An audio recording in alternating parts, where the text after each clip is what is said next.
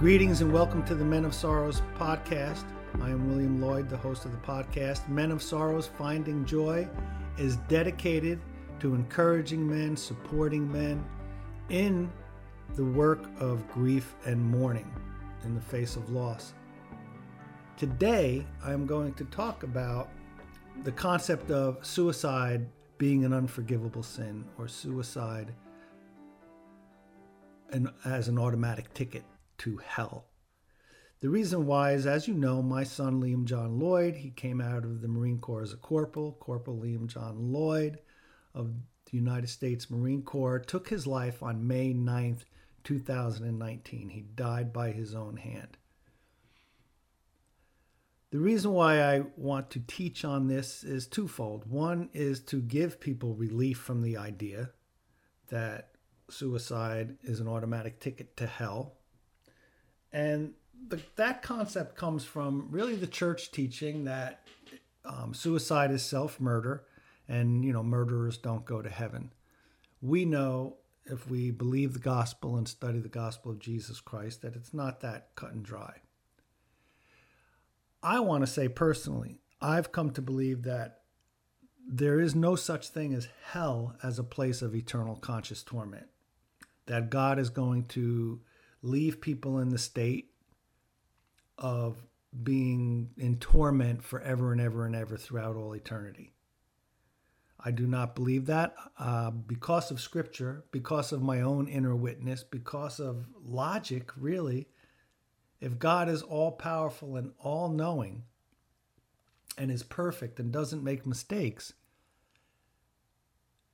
and he pushed the button on creation knowing that most of mankind would wind up in this place of eternal conscious torment where they suffer forever.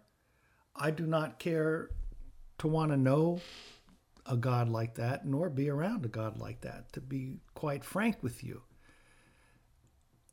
Now, I believed that for a long time because I was told that's what we had to believe, and I kind of just ignored it. But you know what? It didn't allow me to draw close to God either. I don't care who you are, what you say. If you really believe that God will allow people to burn or be tortured or tormented in hell forever and ever and ever, and that the, the, the vast part of the creation will suffer like that, then I don't see how you could really draw near or trust a God that would allow that. Many people say, well, God doesn't send people to hell, they send themselves. Listen, God is even more powerful than that. You're taking power away from him then. He if he created this whole show, if he pushed the button on creation and scripture says without him nothing was made that was made. And he knew that would be the end result. Why did he do it? Because he was lonely? So it doesn't make sense to me and scripturally, I know all the scriptures that are in your mind right now, those that believe this and think that I am blaspheming somehow. I, I've studied them all. And when you take a second look, that is a big leap to use those scriptures to say God's going to allow people to be in torment forever and ever and ever. So I went out on a tangent there. What I want to focus on is the idea within scripture and Christian teaching that suicide sends people or keeps people out of heaven. We're going to be looking at Mark chapter 3, and I'm hoping that we get a Boo Radley moment in all of this. A Boo Radley moment, I always refer to it, is if you remember To Kill a Mockingbird, there was this eccentric family on the block, and the kids talked about Boo Radley, who was in there, and it seems now that if you really think about it, he was he was slow. He might have had autism, or there was something that didn't work right with his brain. So the kids made stories up about him and imagined that he was evil, that he was bad, that he was going to get people. And all throughout the book, there's clues that Boo Radley is not bad or mean but that he's good. And at the very end, um, Scout, the little girl, is looking she's she's talking about this person that came. And anyway boo radley is behind the door. And when he when he comes out behind the door she looks at him and she sees the kind and the goodness in his eyes and what a gentle beautiful soul he was. So when i say a boo radley moment i really believe that if you look at the work of jesus christ and what he did he came to show us that god is not who we think god is mankind if you look at the story of the garden of Eden. What that teaches us, the curse of Adam, is that in all cultures all over the world, you look at the history of religion and the history of people seeking God. All the time, there's an angry God that has to be appeased, and you have to do things to get God to bless you and not curse you because he's angry, and there needs to be a sacrifice. Now, when Jesus Christ came, he came and he submitted to our hatred, to our death penalty, to our torture on the cross, to our lies, to everything. He submitted to it and never stopped loving us no matter what we did to him. We lied about him, we spit in his face, told him we didn't need him, we rejected him, and in the end, we murdered him. So if you want to put limits on God's unconditional love, we had God in the flesh right here. We had him here with us. And we spit in his face, lied, rejected, and murdered him. And never once did he stop loving anybody. Never once did he change his mind about us to where he said, Father, forgive them. They know not what they do. So you let's put it this way you could spit in God's face you can tell him you don't want him, you don't need him, you don't like him, and you can kill him, and he would never stop loving you. So that's the unconditional love of God. And what Jesus did is he overcame sin in that he did not hate when we did that to him. The opposite of love is hate. The opposite of God is hate because God is love. So sin is hate, really. And Jesus never sinned. He overcame sin. And he overcame death in his resurrection. So Jesus came and defeated sin and death once for all. And there's no limits to God's unconditional love. There's none whatsoever. So, what we have with my son Liam, other people that have committed suicide, is someone that is so distraught, someone that is really not in their right mind. We try to figure out the suicide of our loved ones by using our logical minds, our healthy minds, our healthy brains, and it's just not that way. We can never, we'll never know.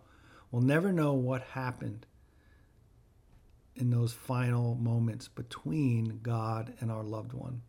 We'll just never know. Now, we have a story in Mark chapter 3, and this is where the, the term and the concept of an unforgivable sin comes from.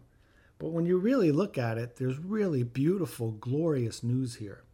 So we're going to read it. Breaking into Mark chapter 3, Jesus had been healing Jesus had been doing miracles and healing people, and because he did not fit into the religious leaders' idea of what a holy man should be, what a prophet should be, what the Messiah should be, they accused him of really doing this in Satan's power. So in verse 22, it says, And the teachers of the law who came down from Jerusalem said, He is possessed by Beelzebub. By the prince of demons, he is driving out demons. So Jesus called them and spoke to them in parables. He said, How can Satan drive out Satan? If a kingdom is divided against itself, that kingdom cannot stand. If a house is divided against itself, that house cannot stand. And if Satan opposes himself and is divided, he cannot stand. His end has come. And then he goes on and he says in verse 28 I tell you the truth.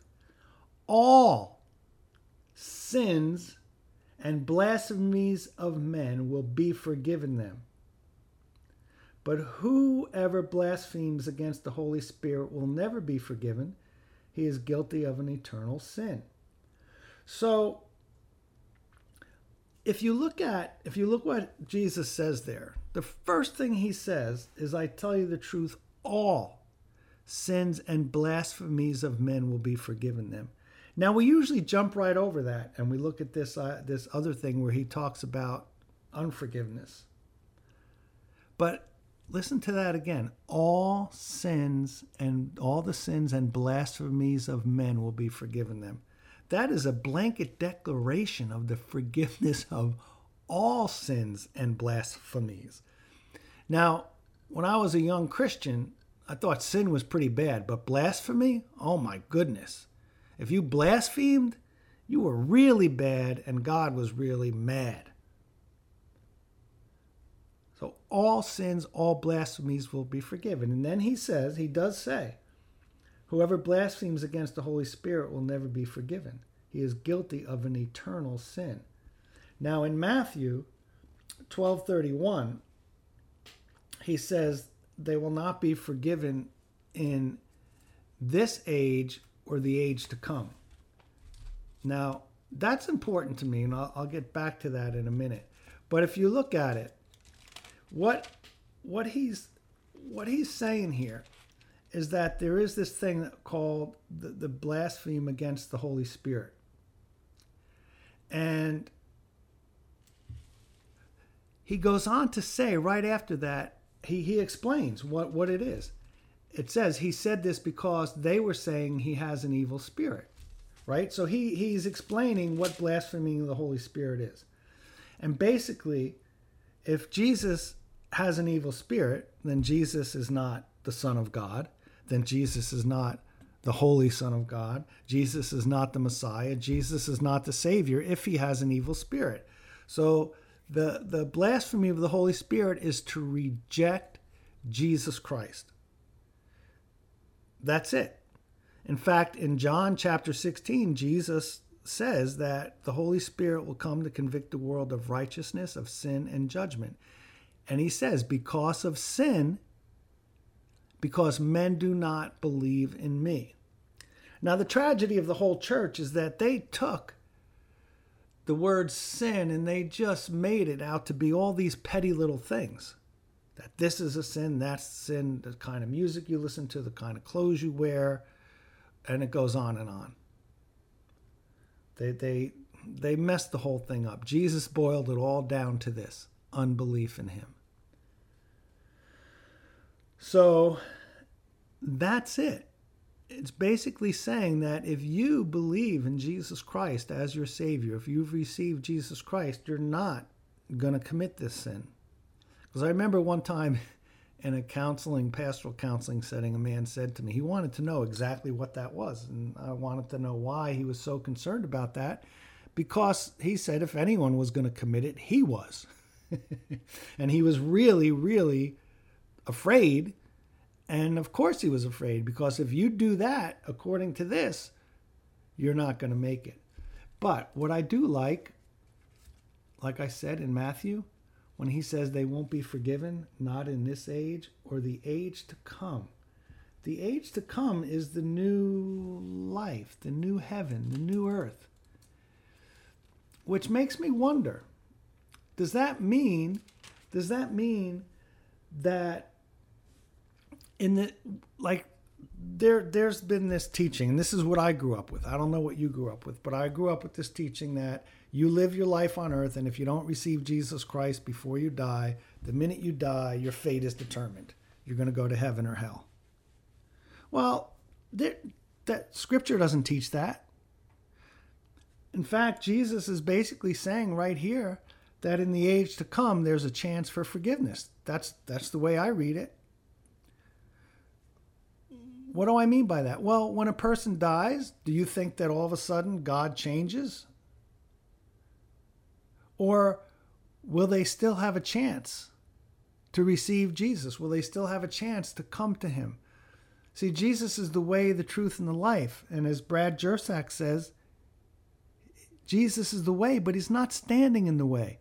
In fact, if you look at Ian McCormick's testimony, his testimony suggests that yes, there is a chance for post mortem, what they would call post mortem repentance. Repentance after you die, a chance to come to Christ after you die. And I say, why not?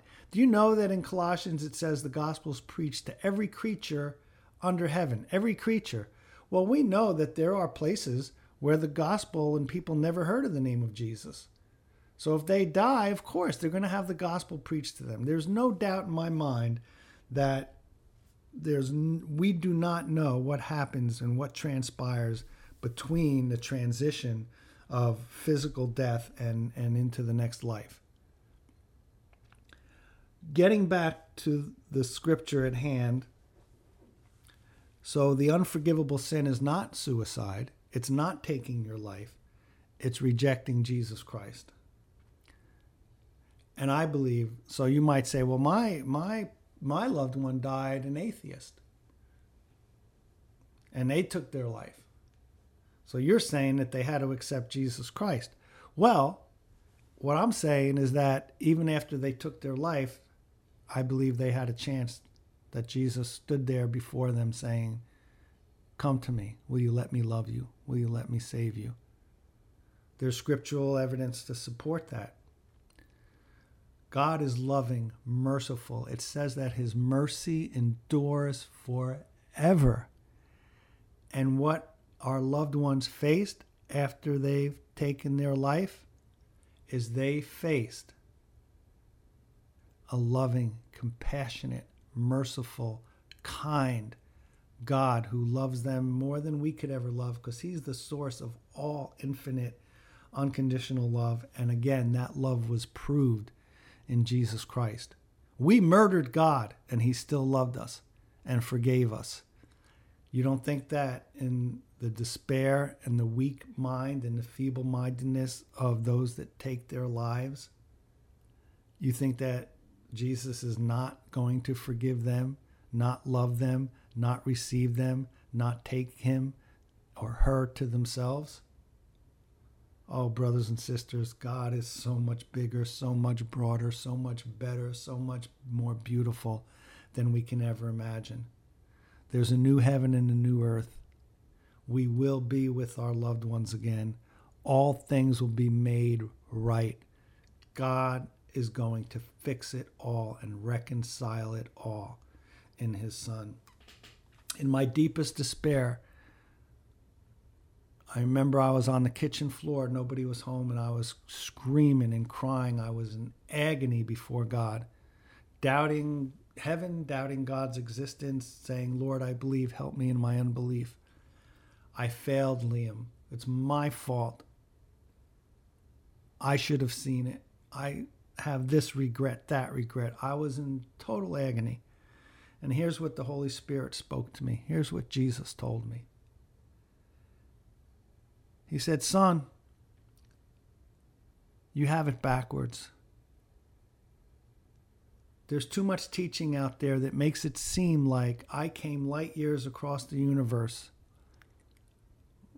was born in a manger, lived my life in this sin cursed world, put up with the religious nonsense, submitted myself to death, crucifixion, and rose again from the grave there's too much teaching that says that I did that so you all, the human race, would just get their acts together. And if they would get their act together and keep bad things from happening.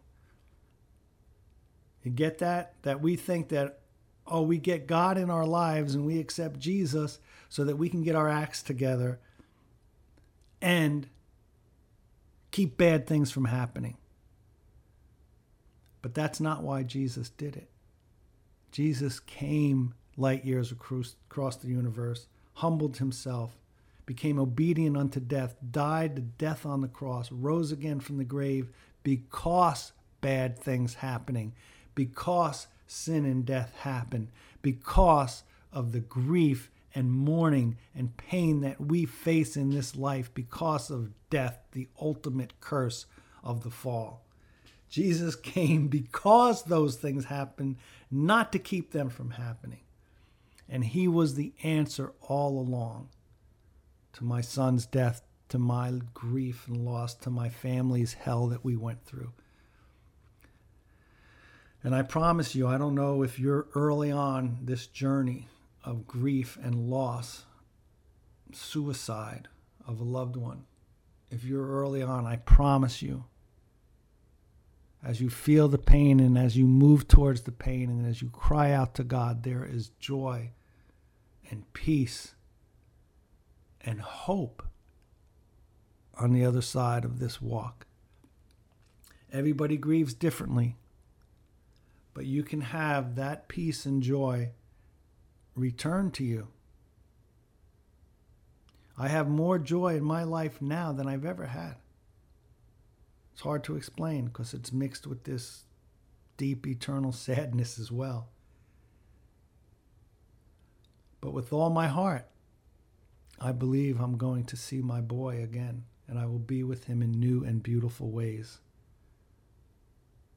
And that there is going to be healing. And Jesus says in Revelation 21 that he will wipe every tear from our eye. Think about that, that intimate act